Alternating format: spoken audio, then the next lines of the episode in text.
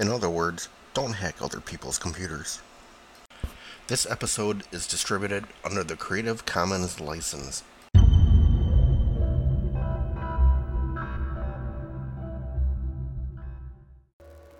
Hi, welcome to Unorthodox Hacking, episode 7. Uh, we're going to continue on a couple tricks for Windows on retrieving passwords. Uh, apologize, it's been a while since the last uh, podcast or the last episode.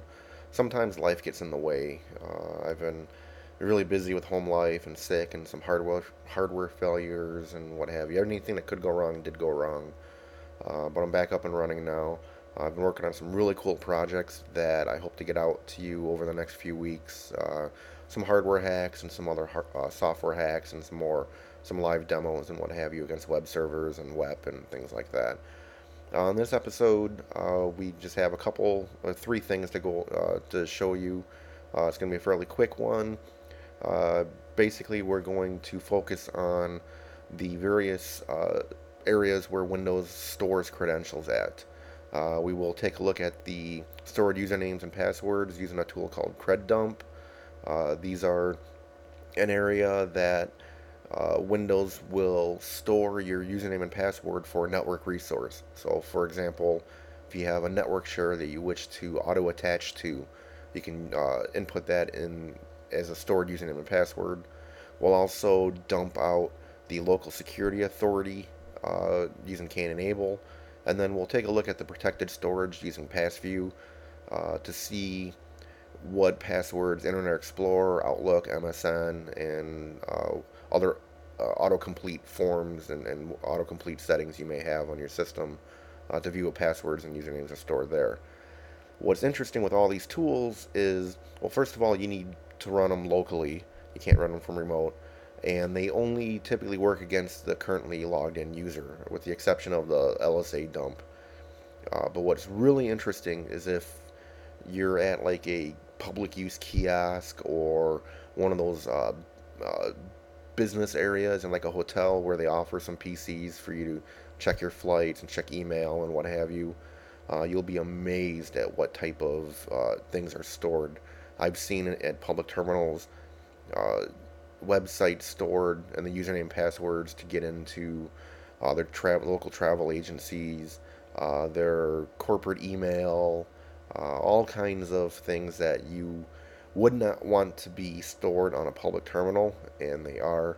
Of course, I've in all those cases I've directed uh, that info- information to their local system administration or management, and they've taken care of it promptly. And I've demonstrated how uh, bad this could be. But it goes to show you that a lot of people are very trustworthy at these public kiosks, and I uh, certainly hope that you're not the same way.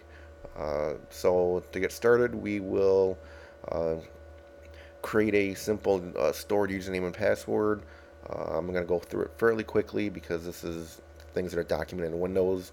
This first step isn't really a hack, but we need to set up an environment where we can store username and, uh, password, and then we'll actually extract it, and then we'll continue on. So without any further ado, let's get started. So the first thing we need to do is add a user uh, with a stored credential. So you go to user accounts, click on the user you want to add a credential to, and then go to the Manage My Network Passwords, and that brings up the Stored Username and Passwords dialog box. Uh, this is where you'll enter some information about a stored credential. Uh, so enter uh, in the uh, login information properties, enter the server you wish to uh, enter the authentication info for so that you can retrieve it later.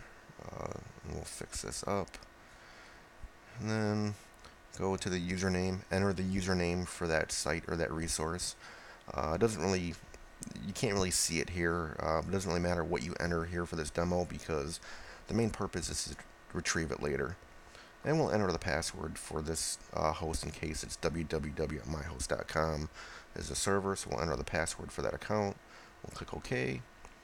And there is a stored uh, username and password. Now, really the goal of this is to show you how to actually extract it. So now we'll run cred dump and press enter and we see here that the username is tor at myhost.com and the password is my secret password. Uh, so there you go. It dumped out the credentials from the uh, uh, stored password store. Uh, CredDump is available from Oxid.it. It's the same uh, place we can download the awesome Kane-Enable software. So yet another tool you probably want to keep in your arsenal. So speaking of Kane-Enable, let's go ahead and launch it to dump the LSA secrets. For launch it, click on LSA secrets, click the plus, and out comes uh, a list of all the LSA secrets that the system knows about. It's a little hard to read here, but if you scroll through it on your own on your own system, you just may happen to stumble on a password or two or a hash that you can decrypt. Let's take a look. In fact, here is one that I have highlighted. Uh, it's got a user count of default password. I'm sorry, yeah, uh, user count, default password, and a password of weak pass. Uh, so take a look on your own system, and you might be surprised at what you can uh, what you can find. Next, we're going to view your protected storage with uh, PassView from Nersoft. Uh, protected storage is an area in Windows uh, that stores a lot of your saved credentials uh, for websites, particularly. Uh, for example, if you use an Internet Explorer and you go to a site that asks for a login and asks you wish to save uh, your login and password and you hit yes, it's usually stored in protected storage. So if we launch PassView, uh, the protected storage PassView viewer, uh, we see here it dumps out some info. We see some logins and some password values and the URL that it's assigned to. I've you know blacked out a few things I don't want you to see, uh, but for the most part, uh, it will capture anything that's saved in your like your autocomplete and uh, other areas that you have like if your web browser says save this password uh, to auto log in next time, more than likely it will be uh, viewable here on the PassView viewer. So download it, try it on your own system. Uh, it's also a good way if you forget a, a password to a website, yeah, there's a good chance it might be stored here. Well, that wraps it up for this episode. Uh, it was kind of short, and I went through it fairly quickly. Uh, but I was really wanting to get this episode out for quite a while now, and I had a small block of time, so I decided to, instead of putting it off, to uh, just wrap it all up and get it out to you. Uh, if you have some questions or anything you want to see in the future, feel free to email me at fez at unorthodoxhacking.com, or else you can check out uh, my website at www.unorthodoxhacking.com uh, to catch up on any of the past episodes if you've missed them. Uh, in addition, as I said in the beginning, we I have uh, some cool hacks that will be coming in the future from some projects I've been working on. So I should be getting those together very shortly and be releasing them. Uh, until next time, safe hacking.